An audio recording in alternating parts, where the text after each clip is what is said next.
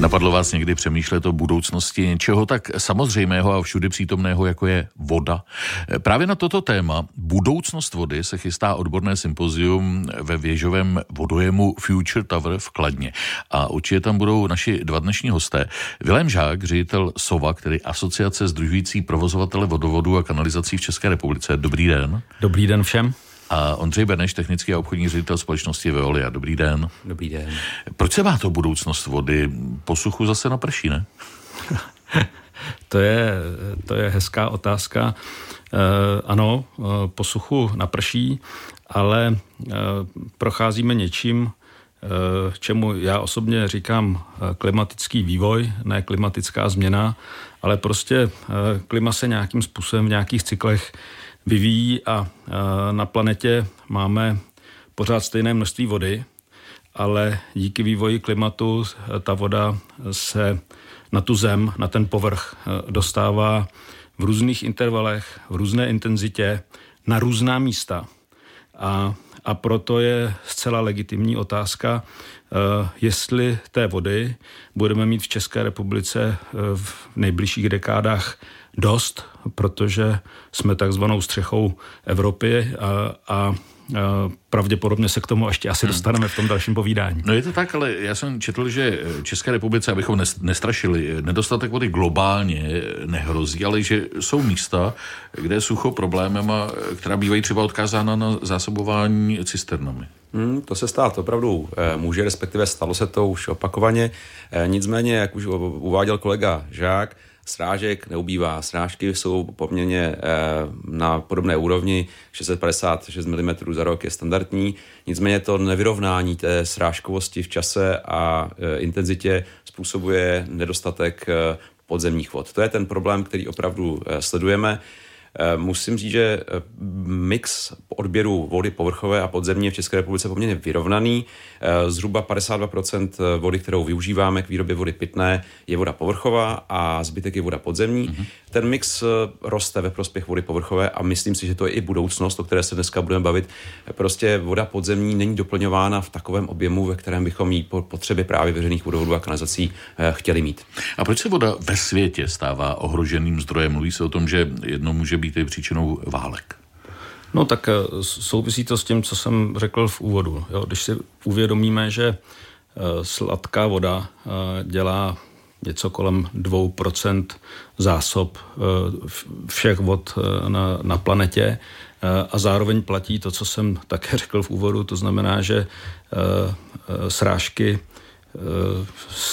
které se, je, jejíž prostřednictvím se ta voda vrací na zemský povrch, vlastně eh, přicházejí eh, v jiných intervalech, v jiných intenzitách a to znamená, že se jiným způsobem začínají doplňovat zásoby podzemní vody a povrchové, tak prostě na, na zemském povrchu se přesouvají ta místa, kde najednou se zásobováním vodou nebo se zdroji vody pro výrobu vody pitné začíná být problém.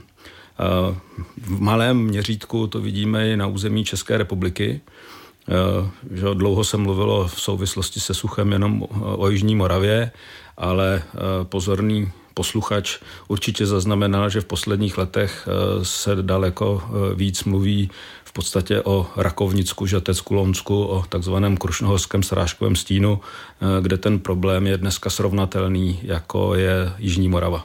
A co pro nás tedy znamená eh, to, co řekl Vilém Žák, že jsme střechou Evropy, eh, že všechny řeky od nás odtékají, žádná nepřitéká? Já bych možná reagoval tím, co říkal Vilém tady, ještě než jsme se pustili do vyprávění, jsme jedna voda. Velká, malá voda, jsme jedna voda. Pro nás, aspoň z úst eh, ředitele státního podniku Povodí Vltavy, eh, pana Kubaly, z toho vyplývá nutnost zadržet vodu v krajině a samozřejmě vytvořit akumulace vody, a to je ta povrchová voda, která nám bude dispozici právě pro účely eh, zásobování obyvatelstva, ale i zásobování průmyslu i dlouhodobě zemědělství. Můžeme, pardon? Jenom jsem chtěl říct, že eh, střecha jsme proto, protože víc než 95% eh, vody, eh, která spadne na naše území, tak, tak odtéká. Jen, jen, jen minimální procento vody na území České republiky přitéká. Takže my musíme opravdu s vodou velmi, velmi racionálně hospodařit. Aby jedno dne úplně neuteklo. Tak, přesně tak. Dnešní, dnešní hosty jsou Vilém Žák a Ondřej Beneš. Hosty radiožurnálu jsou dnes dva vodohospodáři, Ondřej Beneš, Vilém Žák. Povídáme si o budoucnosti vody. Když jste, pane Beneši, řekl výroba vody, ono pro léka to možná zní zvláštně. Co se stane s vodou, než si ji pustím z kohoutku? Mm-hmm. Po odběru vody, ať už je to voda podzemní nebo voda povrchová, dochází k procesu takzvané úpravy. Eh, podle kvality vody voda podzemní je, řekněme si to, čistší, to znamená obsahuje menší množství nerozpuštěných látek, ale dalších organických látek. Voda povrchová je většinou zatížená právě tím, co vidíte v řece, eh, řekněme, plovoucí nečistoty a suspendované čistoty a proces úpravy v podstatě spočívá v tom, že se voda zjednodušeně filtruje. Voda se koaguluje, filtruje a poté se hygienicky zabezpečí. Samozřejmě o tom také dneska budeme mluvit, eh, existují přísnější a přísnější mhm. požadavky, mm. takže se přidávají další a další kroky a v procesu té úpravy nám ta voda ubývá. Voda nepřibývá, voda vždycky ubývá, to znamená, když upravujeme, řekněme, 100 kubíků vody, abychom dodali vodu pitnou, tak řekněme kolem nějakých 12 kubíků vody na úpravu vody vlastně spotřebujeme, protože se odlučuje ve formě kapalných odpadů nebo odpadní vody a zbytek dodáváme do vodovodní sítě. Pokud mluvíme o povrchových vodách jako zdroje, eh, zdroji pitné vody, eh, teď eh, probíhá rebilance, ono to zní zvláštně, ale zkrátka zjišťuje se, jestli do budoucna budou vodohospodářské společnosti nebo vůbec vodárenské společnosti schopny plnit závazky, které mají vůči státu, jestli tomu dobře rozumím. Ne vodárenské společnosti, ale eh, vlastně podniky povodí eh, jsou podniky zřízené státem, které spravují vlastně eh, povrchové zdroje vody a vodní toky v České republice, ale částečně i vody podzemní. A když jsme si v úvodu řekli, že probíhá nějaký klimatický vývoj, který ve skutečnosti znamená, že stoupá průměrná teplota, s průměrnou teplotou samozřejmě stoupá odpar. A srážky přicházejí e, v jiném rozložení, než tomu bylo v minulosti, tak samozřejmě odborníci začali přemýšlet o tom, jestli vodárenské nádrže, které v České republice máme, jestli v čase budou schopné zajišťovat vodní blahobyt, jinak řečeno dostatek vody pro výrobu vody pitné nebo Eh, pro průmysl, eh, pro potravinářství, pro zemědělství.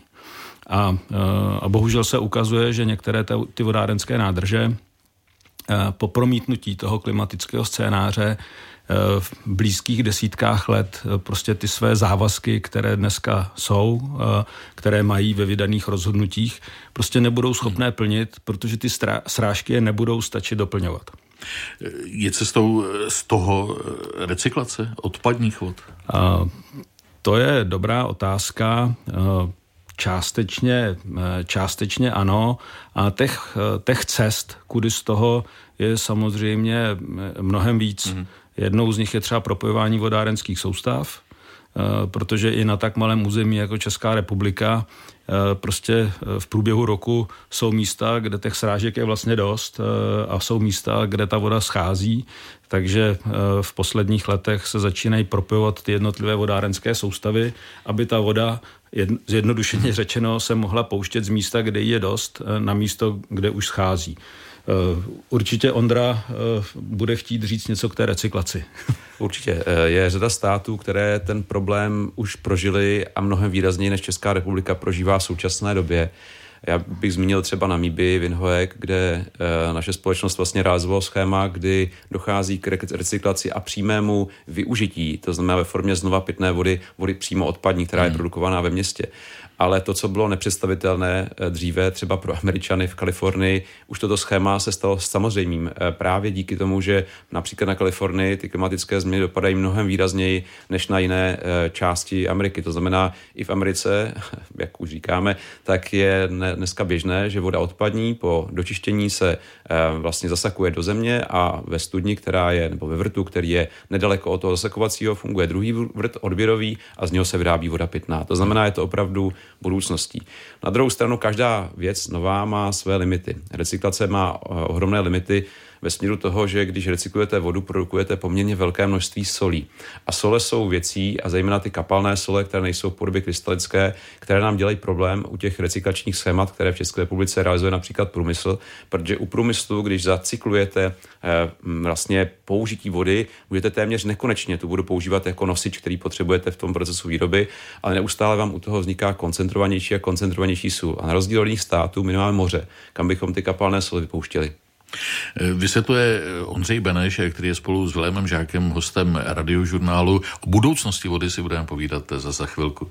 Posloucháte radiožurnál. Našimi hosty jsou Vilém Žák, ředitel asociace združující provozovatele vodovodu a kanalizací Sovak a Ondřej Beneš ze společnosti Veolia. Povídáme si o budoucnosti vody, což ostatně je téma odborného sympozia, které se chystá na středu ve vodojemu Future Tower v Kladně. To bude určitě zajímavé si také něco říci o téhleté stavbě, ale teď ještě k tomu vodnímu blahobytu. Kolik je vůbec minimum, kolik potřebuje člověk vody na den?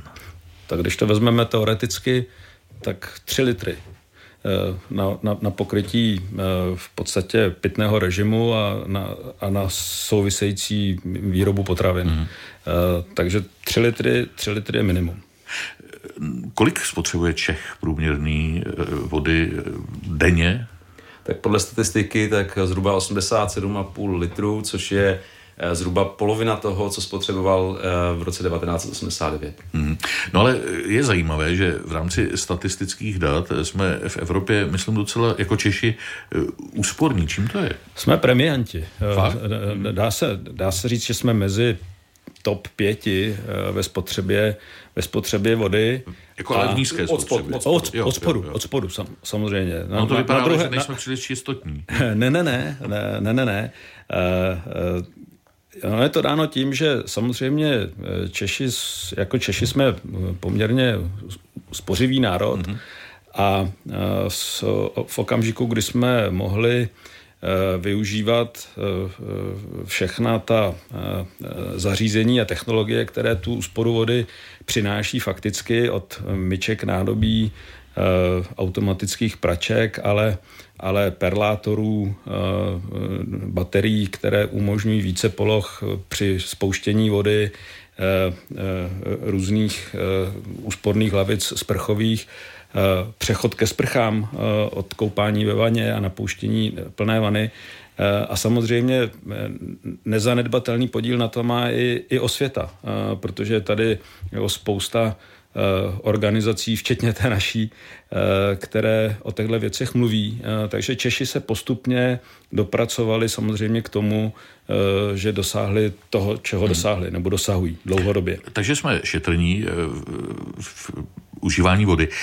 Budeme se ale do budoucna moc dovolit právě takový luxus, jako je třeba splachování WC pitnou vodou?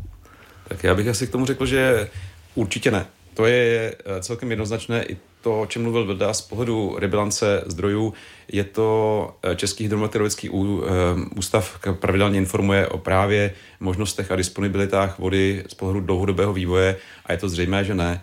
Na druhou stranu víme, že eh, výstavba vždycky dvou systémů, které jsou na sobě nezávislé, které jsou oddělené, protože nemůžeme společně slučovat vodu šedou a vodu čistou, mm-hmm. vodu pitnou, je ekonomicky poměrně náročná a u starých eh, budov je celkem nepředstavitelné, že rozsekáte kompletně celou budovu a postavíte dva rozvody. Ale u těch nových budov už je to naprosto běžným standardem. U developerských projektů to vidím eh, vlastně u všech developerských projektů už v současné době vidím hospodaření s dešťovými vodami a u velké řady z nich vidím i hospodaření se šedou vodou a je to jednoznačně trend, kterým se pohybovat budeme. To znamená, splachování eh, záchodů šedou nebo dešťovou vodou je určitě standardem, který v České republice přijde. A já bych se ještě možná vrátil k tomu, co říká Vilda. Na nás se také obrací lidé eh, v rámci Združení Eurau z celé Evropy říkají, jak je možné, že jste byli takhle efektivní, že vlastně takhle máte nízkou jednotkovou spotřebu. A já vysvětluju, že od toho roku 1989 je to do značné míry tím, že stát umožnil promítnutí skutečných nákladů do ceny vody. Eh, v Irsku neplatí za vodu. Když neplatíte za vodu, nemáte žádný stimul pro to, abyste přemýšleli o tom, jestli budete spořit. V Velké Británii pořád velká řada spotřebitelů platí daň z vody podle velikosti pozemku. V Holandsku najdete platbu za, vody, za vodu skovanou v daňovém eh, systému. To samé v řadě dalších evropských států. No, my se samozřejmě, protože to je asi nejzajímavější téma pro posluchače, eh, cena vody a proč se třeba liší eh, v různých regionech, tak se k tomuto tématu vrátíme, ale teď nás čekají zprávy za necelé čtyři minuty. Vilém Žák a Ondřej Beneš zůstávají hosty radiožurnálu. Na třeším sympoziu Budoucnost vody se sejdou odborníci, kteří budou debatovat o otázkách, které souvisejí právě s vodou, se její udržitelností a s budoucím vývojem hospodářství u nás. Eh, našimi hosty jsou Vilém Žák a Ondřej Beneš a než se vrátíme k vodě a k vážným otázkám kolem ní a taky k cenám, jak jsem slíbil. Eh, mám kamaráda, který je taky vodohospodář a má takovou libůstku, že všude ochutnává eh, vodu z kohoutku. Máte vy něco podobného? Tak to já bych řekl, že je úplný standard. já ji samozřejmě ochutnávám taky, eh, ale vedle toho, protože jsem ještě vášnivý fotograf, tak samozřejmě fotím infrastrukturu. Speciálně třeba fotím vodoměry.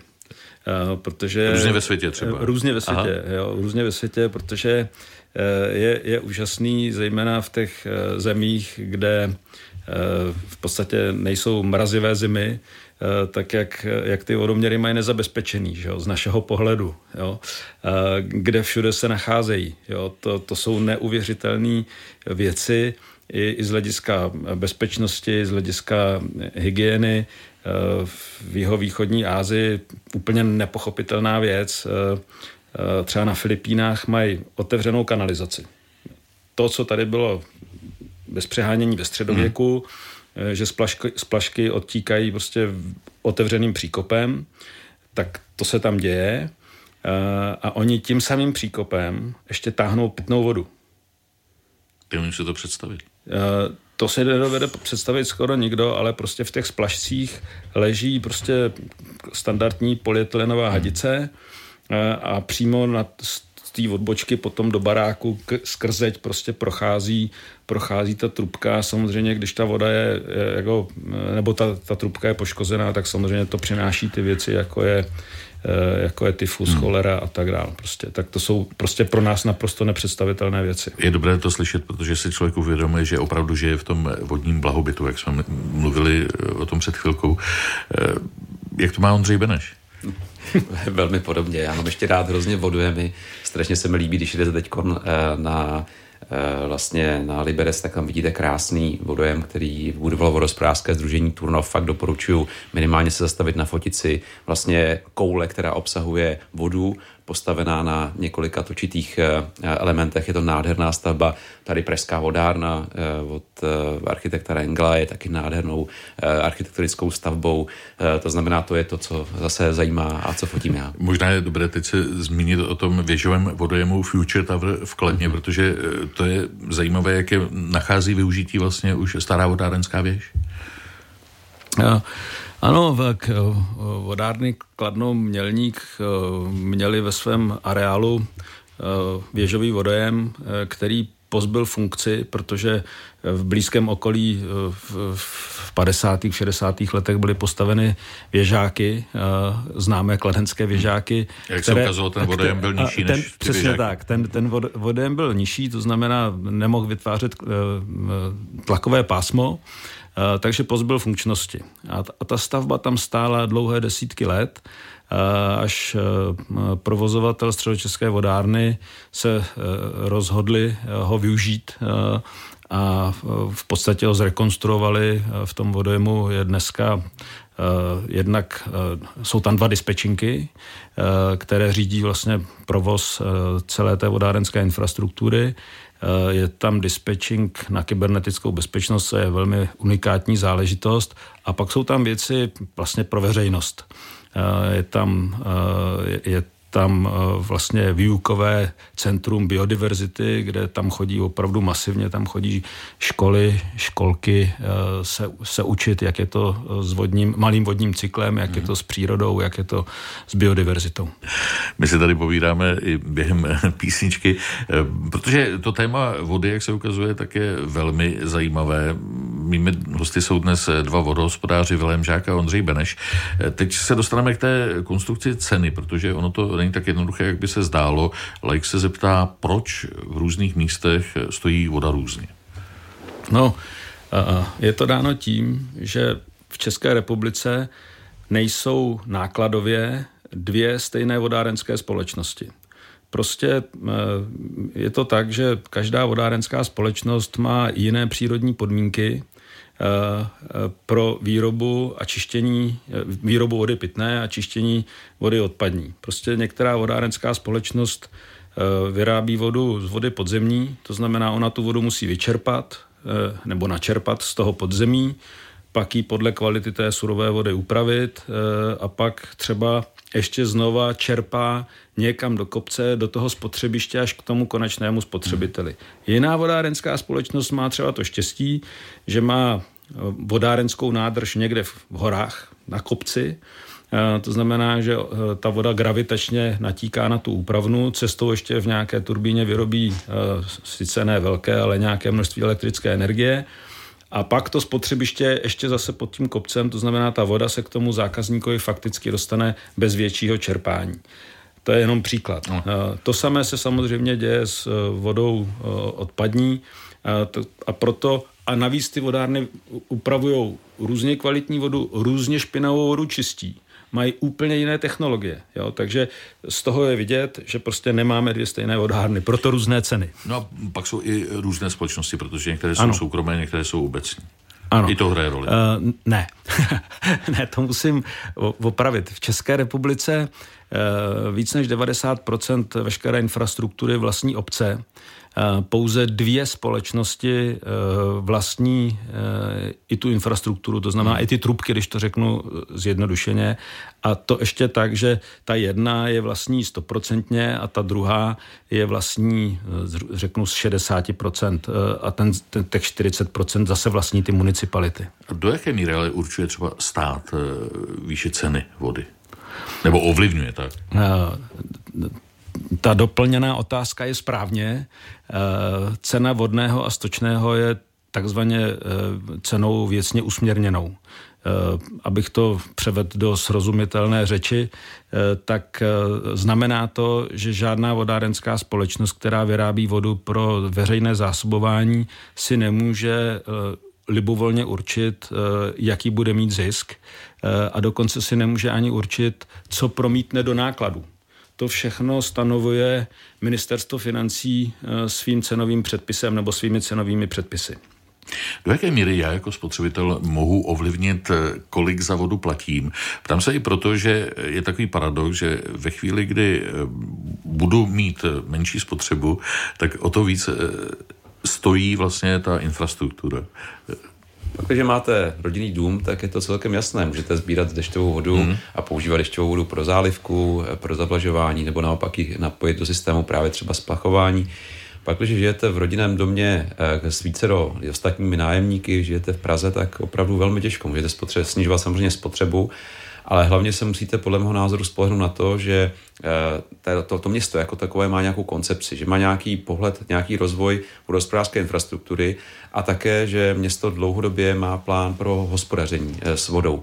A já vidím obecně uh, řadu měst, které už s tímto konceptem fungují, uh, zpracovali klimatické plány, jako například hlavní město Praha, a právě kladou důraz na to, aby se oddělila voda, která je voda například dešťová a voda odpadní. Tím se významně snížila nákladovost na čištění odpadních vod, protože v tuto chvíli my čistíme dvojnásobek odpadních vod, než které se dostávají do toho oběhu jako voda pitná dodaná. Když to představíte, vyrobíme eh, zhruba nějakých 460 milionů kubíků vody, ale 800 milionů kubíků vody, nebo přes 800 milionů kubíků vody je voda čištěná. To znamená, ta města, která mají nastavený dobře systém a pracují například s oddělením vody dešťové a vody odpadní, určitě do budoucnosti budou mít velkou ekonomickou výhodu, to znamená, je to budování oddělených systémů, řešení této vody, této, této oblasti. V oblasti vody pitné je to opravdu složité, nicméně zase jsou příklady v České republice, jak snižovat nákladovost eh, výroby vody. A to je zejména doplňováním doplňkových zdrojů eh, elektrické energie nebo tepla. A to je svým způsobem přenos a snížení potom té jednotkové ceny za výrobu, protože máte zdroj energie, který je eh, vlastně ve, vašem, ve vaší působnosti. To navazuje mlečko na to, co se stalo vlastně při, po invazi na Ukrajinu. Řada vodáren musela přistoupit k významným, řekněme, významným změnám ve svém fungování a mnoho vodáren v tuto chvíli pracuje právě s, s, s konceptem energetické soběstačnosti a to je ohromný krok dopředu. Já jenom chci děkuji Ondrovi, že tohle to řekl, protože ještě se vracím k tomu, k těm odpadním vodám. To je strašně důležité. My si uvědomit, že my tady vlastně máme koncept, historicky založený koncept takzvané jednotné kanalizace. To znamená, my jednou trubkou abych to jednoduše vysvětlil, odvádíme z plašky i srážkové vody. A říkám, je to historicky založené, ale z, z pohledu uh, rozumného nakládání s vodou je to úplně špatně. Protože představte si, že tady spadne čistá srážková voda, my ji eh, nějakým systémem odvedeme do té splaškové kanalizace, kde ji smícháme s těmi splašky a pak to musíme všechno vyčistit. Eh, to je to dvojnásobné množství vody čištěné proti, tomu, proti té produkci splaškových vod. A kdybychom začali pracovat na tom, že tu srážkou vodu oddělíme, vůbec ji nenecháme natéct do toho kanálu, budeme s ní racionálně nakládat, to znamená ideálně ji vsákneme nebo ji využijeme na to splachování nebo na to zalejvání, eh, tak jednak ušetříme ohromné eh, peníze za to čištění a ještě navíc uděláme něco pro to zadržování vody v krajině. Vysvětluje Vilém Žák, spolu s ním je naším hostem dnes Ondřej Beneš. Jak zjistit republice i nadále vodní blahobyt, eh, o tom bude, budou vodohospodáři mluvit eh, ve středu a my si dnes eh, povídáme s dvěma z nich, s Ondřejem Benešem a také s Vilémem Žákem. Vy jste ještě připomínal důležitou věc, že to, co tady zaznělo, že spotřeba vody u nás je zhruba poloviční oproti roku 1990, tak znamená mimo jiné to, že právě zatím se ten vodní blahobyt můžeme dovolit. Je to tak, kdybychom nešetřili vodou, tak eh, bychom v tuto chvíli a zejména v těch letech 14 až 19 už byli ve velikánských problémech. Eh, a ono to není jenom o tom, že se každému jednomu z nás daří tou vodou šetřit, tak jak jsme si tady říkali, ale je to také o tom, že že vlastníci a provozovatelé v, tom, v těch uplynulých 30 letech investovali ohromné prostředky do toho, že se podařilo snížit ztráty.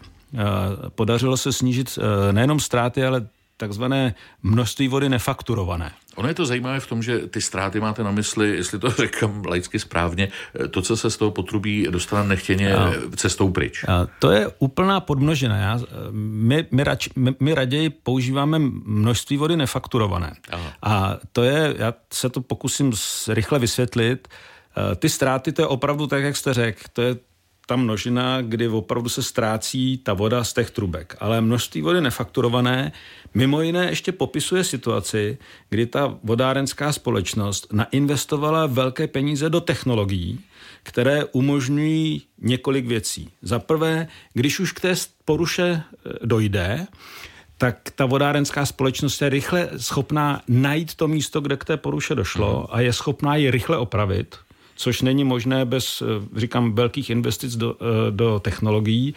A zároveň nainvestovala do eh, technologie úpravny vody, která v podstatě na ten jeden vyrobený kubík spotřebuje méně technologické vody. Protože to, že když představte si, že vyrobíte teda kubík vody, který dodáte zákazníkovi, dostanete za něj zaplaceno, ale při té výrobě nějakou vodu spotřebováváte a tu vám nikdo nezaplatí. Říkáte-li, že e, jsme na tom dobře s těmi ztrátami, že nejsou vysoké, jak jsou vysoké? E, já bych řekl, že uh, obecně um, jsme se dostali už v současné chvíli pod úroveň 15%. Uh, rozdíly jsou samozřejmě mezi jednotlivými, jednotlivými regiony, jednotlivými kraji v závislosti na stáří infrastruktury, skladby infrastruktury, ale když se podíváme na zpátek, zase na ten rok 89, Eh, tak eh, jsme zhruba na 15% z těch z toho objemu ztrát, které byly eh, v tom roce 1989 a už se pohybujeme pod třemi kubíky na kilometr vodovodní sítě za den, což je opravdu jako v Evropě vnímáno jako velmi, velmi dobrý výsledek. Mm-hmm. Co pro vás jako pro vodohospodáře znamená nová legislativa z Evropské unie? My na tu legislativu koukáme, řeknu, s obavami. Protože během několika málo měsíců se dozvíme výsledek, jak, jak bude vypadat nová směrnice o čištění městských odpadních vod, která přinese spoustu nových povinností. A, a ty samozřejmě na nás dopadnou, my je budeme muset během dvou let implementovat do českého právního řádu a vyplynou z nich e, nové povinnosti. Proč se na to koukáme s obavami, je na snadě, protože vodospodářská infrastruktura má své velké specifikum. Ona se totiž plánuje na dlouho dopředu a má dlouhou životnost. Zase srozumitelně řečeno, když je ta roura eh, z dobrého materiálu, je dobře provedená, je dobře uložená do země, ona tam vydrží vyšší desítky let. Není nic zvláštního, že máme roury, které jsou v zemi 80-90 let a fungují.